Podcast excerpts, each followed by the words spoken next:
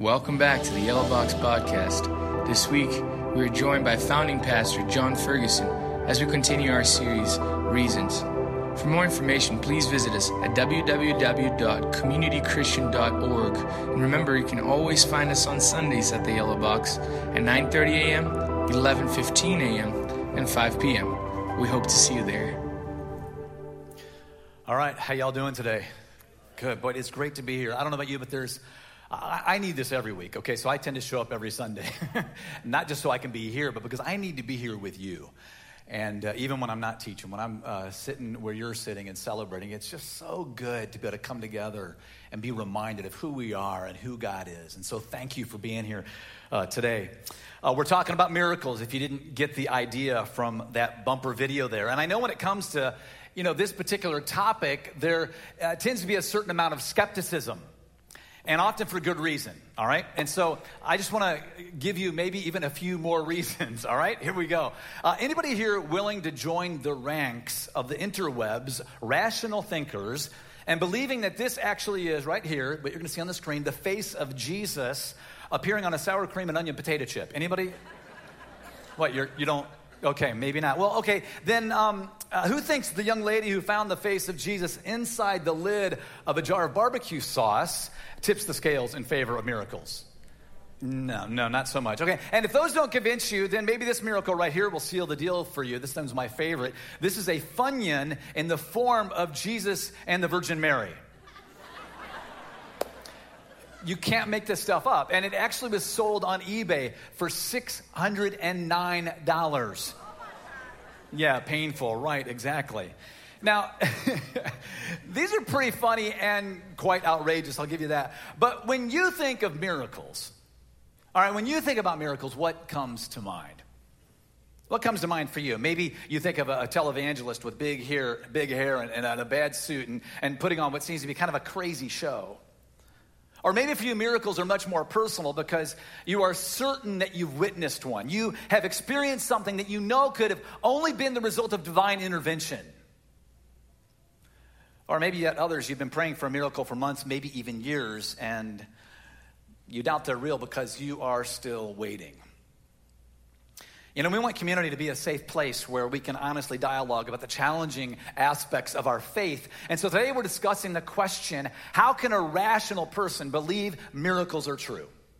How can a rational person believe miracles are true? And for our purposes today, we're going to define a miracle in this way, okay? An extraordinary event, an extraordinary event involving divine intervention in human affairs an extraordinary event involving divine intervention in human affairs. Something occurs because God Himself made it happen directly, intentionally. All right, so do miracles happen? Well, you know, we've kind of found that answers to that question sort of tend to fall on a spectrum, if you will. And some say, well, they don't happen. They just don't happen at all. And these people could be called naturalists. And naturalists believe that the laws of science can explain just about everything that occurs. So that would be the naturalists. Others say they don't happen anymore. And people in this camp, they're called cessationists. And they believe that at one time God intervened in miraculous ways, but he doesn't do it that anymore. They're cessationists. And then there's a third group that we might call the uh, undecideds. You know, they're just not sure. Maybe they haven't really investigated this too deeply, or, you know, they, they might want to believe or, or, hope to believe in miracles, but they just can't quite get themselves to say, I believe. And so they would call themselves undecideds. And then, of course, there are the believers who say, Yeah, I absolutely believe miracles. They happened in history and they continue to happen today. Now, we do know this, okay, wherever you happen to fall on this spectrum, okay, of belief in miracles, the answer to the question of miracles absolutely requires faith. It's a matter of belief, not fact. You know, when one says God can do miracles, it's clearly a statement of faith, but it's also a conviction or a matter of faith to say that there is no such thing as miracles. That requires faith as well. It requires faith to say they are true. It also requires faith to say they are not true. Tim Keller, in his book, uh, The Reason for God, he writes this, and I like to quote Tim Keller because he's much, much smarter than I am. he says, If there is a creator God, there is nothing illogical at all about the possibility of miracles. To be sure that miracles cannot occur, you would have to be sure beyond a doubt that God didn't exist. And believing that God doesn't exist is exactly that a belief, an article of faith.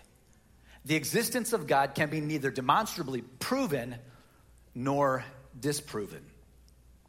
And so the belief that miracles cannot happen is not a scientific statement, it's actually a philosophical statement. Makes sense?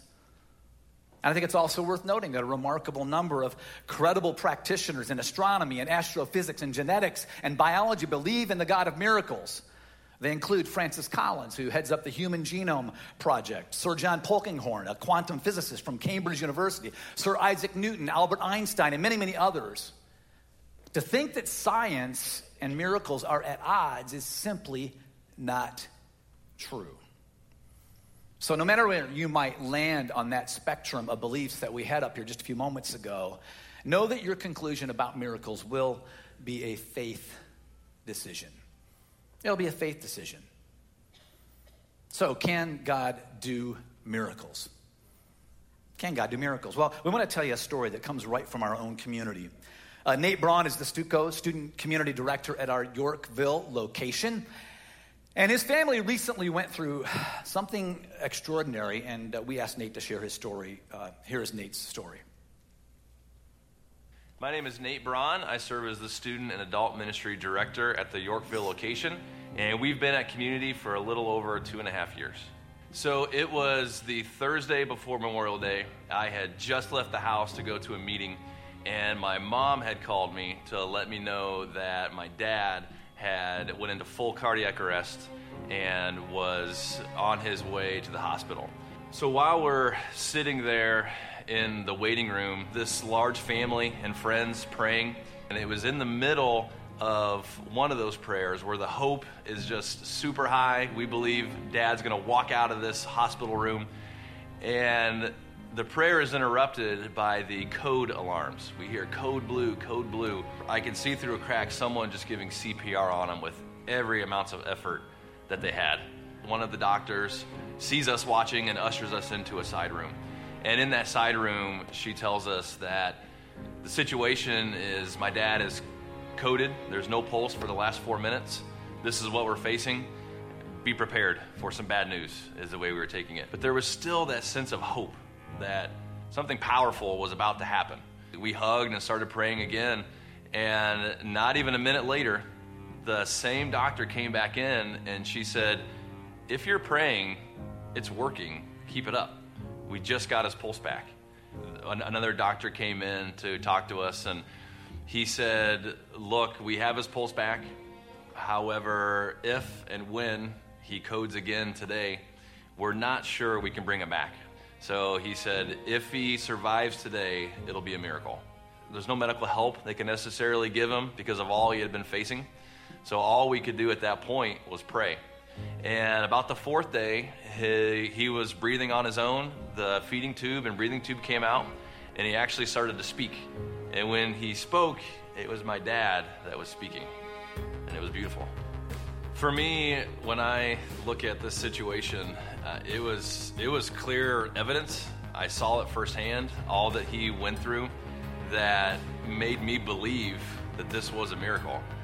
Everything that he was facing should have ended his life, but God kept it going, and there's no other way that I can explain it. The doctors can't even explain it. Paramedics paramedics can't even explain it. The only thing that kept him going was God. I asked the question as well why did my dad survive and, and others don't? But I know that he did this so that the story could be told, so that he can show the power that he has and the power of a community coming together to pray for him and, su- and to support him and support our family was a huge part in that. That showed the power that God has and that we all can believe in what he's capable of.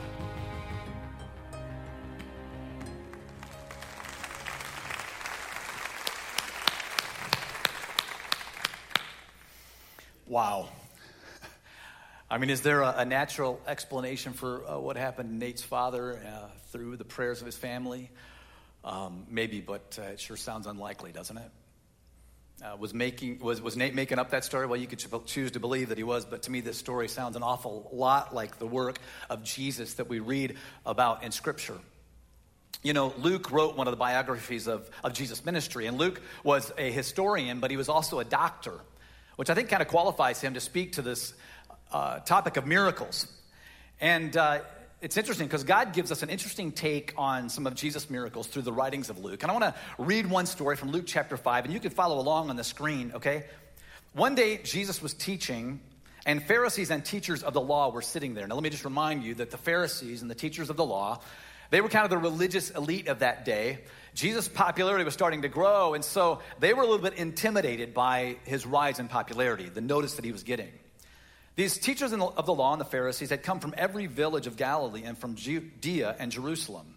And the power of the Lord was with Jesus to heal the sick. Some men came carrying a paralyzed man on a mat and tried to take him into the house to lay him before Jesus.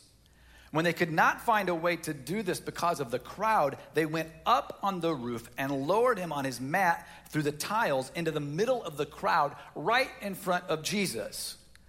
Now, apparently, the house is so crowded that these four friends can't get their friend in there in conventional ways, like the front door. And so, what do they do? They cut a hole in the roof. you think you've had impolite house guests. I've always wondered what did the homeowner think? Oh my goodness, you're cutting a hole in my roof. When Jesus saw their faith, the faith of these four men, he said, Friend, your sins are forgiven. The Pharisees and the teachers of the law began thinking to themselves, Who is this fellow who speaks blasphemy? Who can forgive sins but God alone? Now, they're not asking, Who are you? They know who he is. They traveled from all sorts of places to see Jesus. They know who he is. What they're asking is, Who do you think you are? and Jesus knew what they were thinking and asked, Why are you thinking these things in your hearts? Which is easier to say, Your sins are forgiven, or to say, Get up and walk? But I want you to know that the Son of Man has authority on earth to forgive sins. So he said to the paralyzed man, I tell you, get up, take your mat, and go home. Immediately he stood up in front of them, took what he'd been lying on, and went home praising God. Everyone was amazed and gave praise to God. They were filled with awe and said, We have seen remarkable things today. Now, maybe you noticed that Jesus actually performed two miracles in this story. Did you catch that? One that can be seen and one that can't be seen. The second miracle, the one that can be seen, is when Jesus restores wholeness to this man's broken body. The guy couldn't walk, Jesus does what he does, and now he can walk.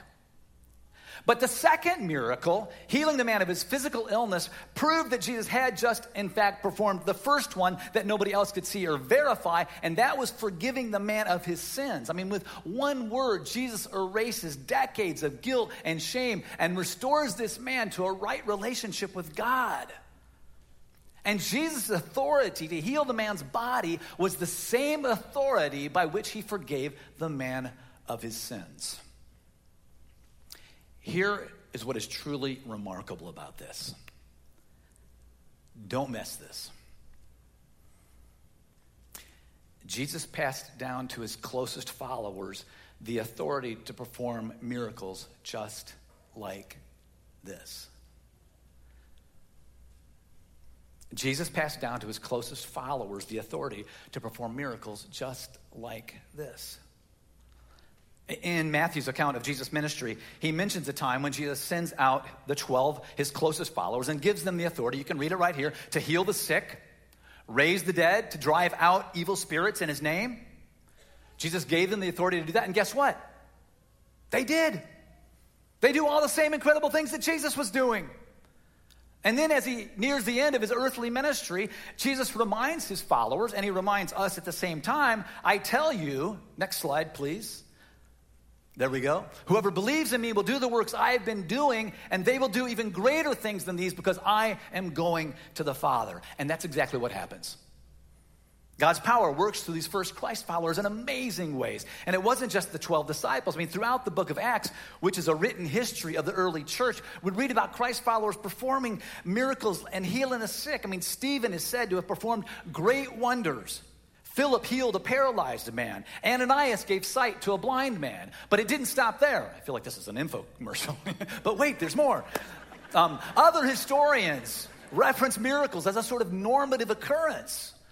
Yeah, around 248 AD, the historian Origen wrote these words. We have a quote from him. He says this Not a few cures are brought about in the name of Jesus. Not a few. No, there apparently were many. Certain other manifestations of no small significance have taken place. You see, these are not isolated events that can be easily dismissed. These stories of healings in the name of Jesus form a more or less kind of broken chain all the way up to today. And together they paint a crystal clear picture that not only God can do miracles, but that He wants to. And of all the cities in the world, the people of Chicago should know that God still works miracles. Do you remember what happened last October?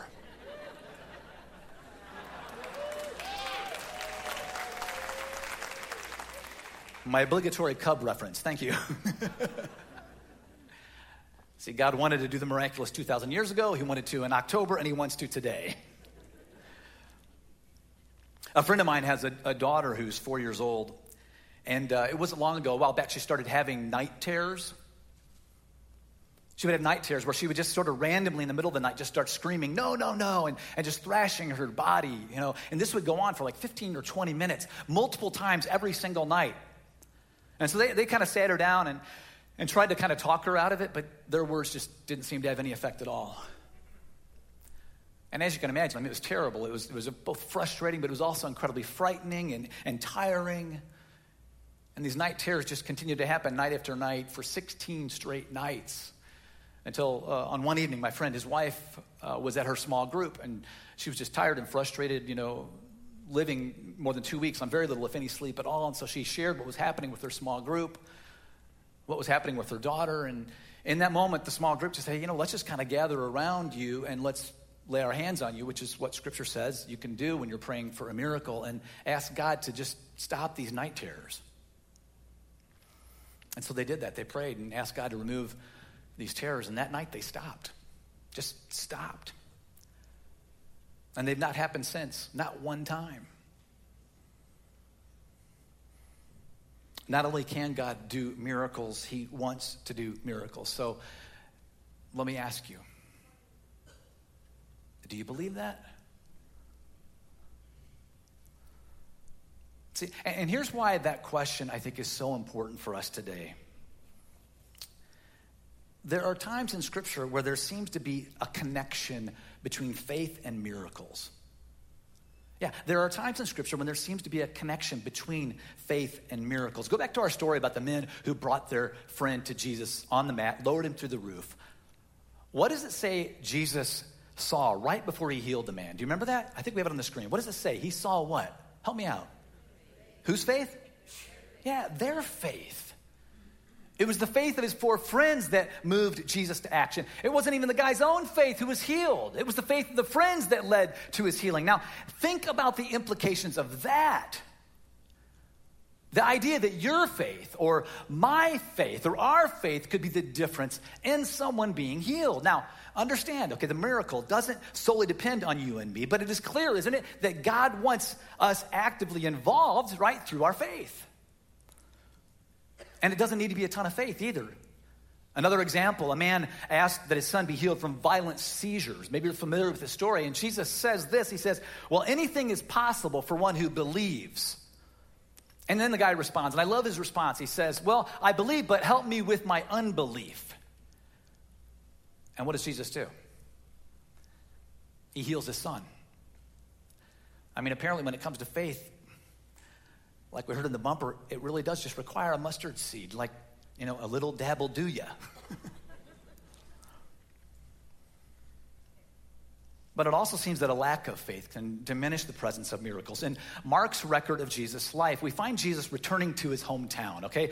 The place where people, people probably saw his diapers changed and his mom wiping his runny nose, and they just can't bring themselves to possibly think that this man that they saw grow up is the Messiah. And Mark says that Jesus was amazed at their lack of faith. And so it says he found it difficult to perform miracles. And so I can't help but feel like there's sort of a warning that we need to heed here today that somehow a lack of faith, especially when it's played out on a larger scale within a community of people, can actually put a damper on the miraculous power of God. But on the other hand, just a little bit of faith, and the man's son was healed. And so it seems to be true today and among that among individuals and communities where there is a vibrant and growing faith, we can expect to see and do in fact see all over the world an uptick in miracles.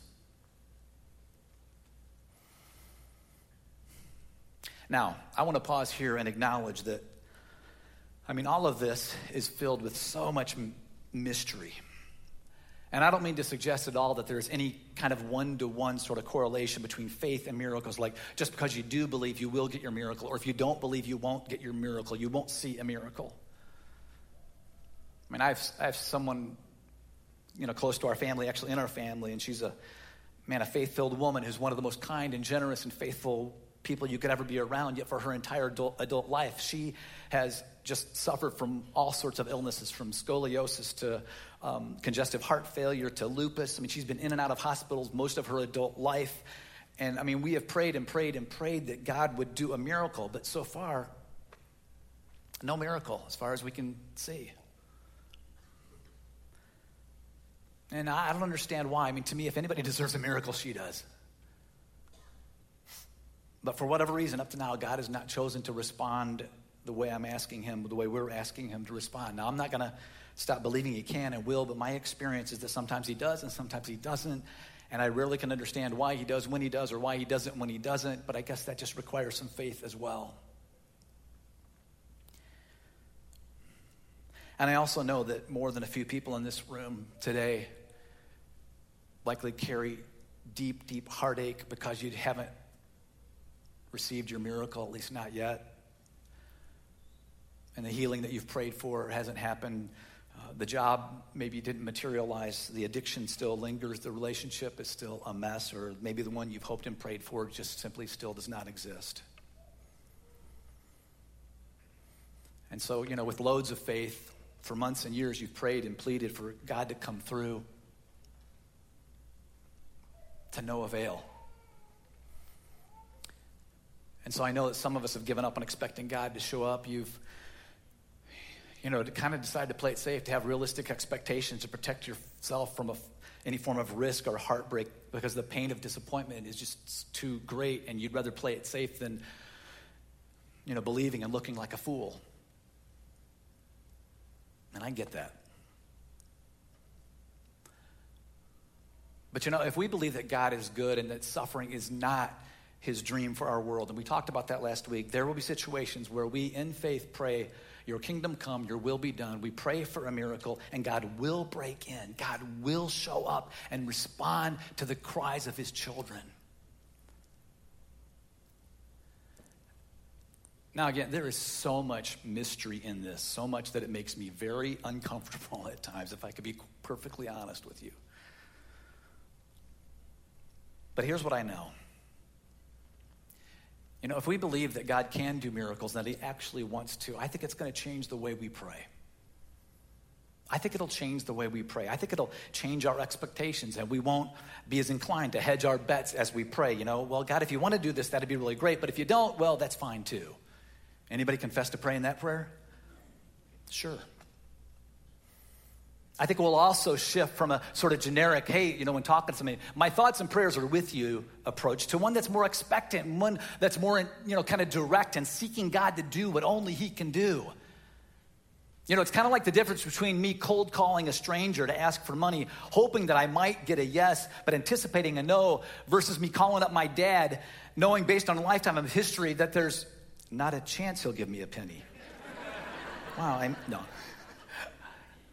I mean, uh, we have a loving Heavenly Father who loves to help. And there's no guarantee. But at the end of the day, I'll know I can trust Him, whatever the outcome, because He's proven His love and care for me over and over and over and over again. We're going to celebrate communion, the Lord's Supper, and the ushers in just a few moments. And as I talk, they're going to pass the bread and the cup. And as the bread and the cup are passed, I want you to just take the bread and hold it. I want you to take the cup and hold on to it as well. We'll receive these together. But you know, every week communion is a, just a tangible reminder that God so loves us that we can trust Him. Does it mean that we have to believe every single person who claims to have experienced a miracle? No.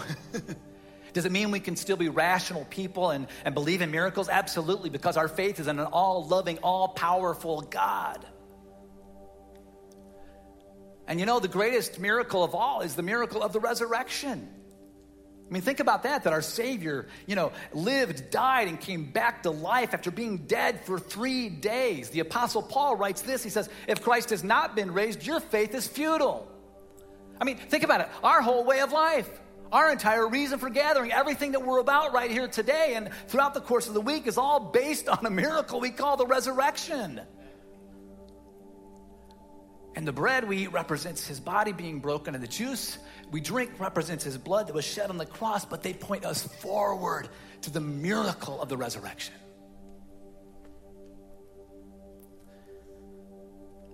So here's what we're going to do. After we eat the bread and drink the juice, we're going to pray. And I can't help it. I'm going to ask you to do something a little extra. Might be a little uncomfortable. Stretch us just a little bit. I'm going to ask you if you're if you're able, and if you're not, it's it's fine. But for some, I think this can be helpful. I'm going to ask you if you'll get on your knees after we eat the bread and drink the juice. Not yet. And then we're going to pray in three ways, okay? So I want to give you a little heads up. Here's what this is going to look like simple prayers. And I would ask that you would pray along with me. Pray that God would increase our faith. Pray that God would increase our faith, that He would help our unbelief, that He would help us to trust Him in deeper and deeper ways. Do you want that? Do you want that? I also want us to pray that God would break through in miraculous ways. And this is where I'm going to give you just a few moments of quietness, sort of silence. And I want you in that moment to tell God where you need a miracle. Ask Him to move. Ask Him to bring His miraculous power to whatever situation comes to mind. It's probably something that you've been thinking about for days, weeks, months, maybe even years. And then we're going to pray that we would trust Him no matter what happens. We're going to pray that we would trust Him no matter what happens, believing that we have a, a loving Father who wants the best for us, His children.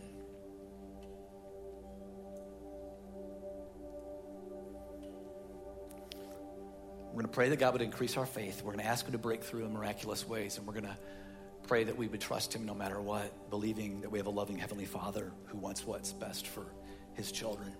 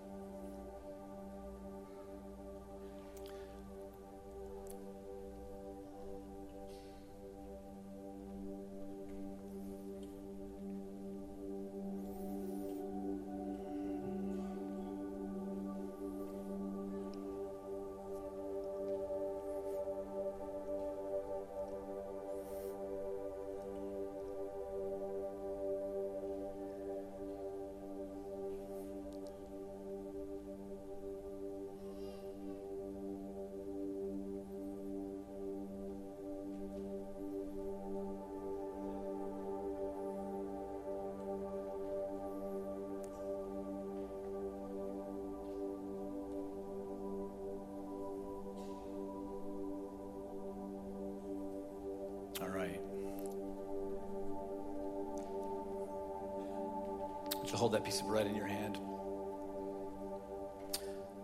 Hold that piece of bread in your hand, and together, let's celebrate the miracle of the resurrection as we eat the bread.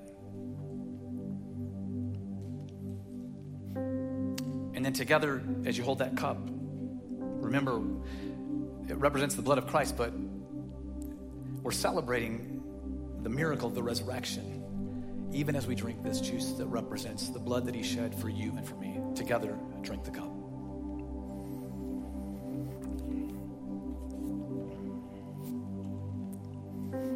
All right, now we're going to pray.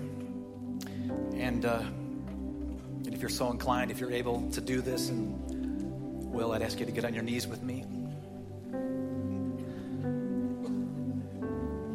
And this is just a way for us to kind of go to our Heavenly Father and say, Yeah, I, I uh, maybe for you, it's, I believe, help me with my unbelief. Um, but I think he honors the, the prayers of his children. We know he does. When we get down on our knees, it's just our way of saying, hey, we're, we're unworthy. We're, we can't do anything outside of your power. And so we, we acknowledge that. So let's pray. Father God, we come to you as your children, knowing you are a loving Heavenly Father. You're a good, good Father.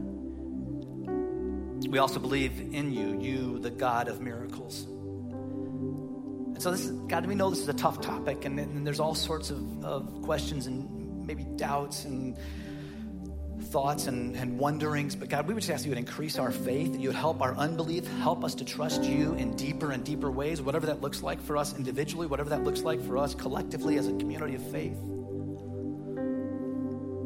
And God, we would boldly also pray that you would break through in miraculous ways and whatever that might be for you, I just want to give you just a, a brief moment just to go ahead and, and, and ask you to tell God, where do you need a miracle? Ask Him to move. Ask Him to bring His miraculous power to your situation, whatever that might be.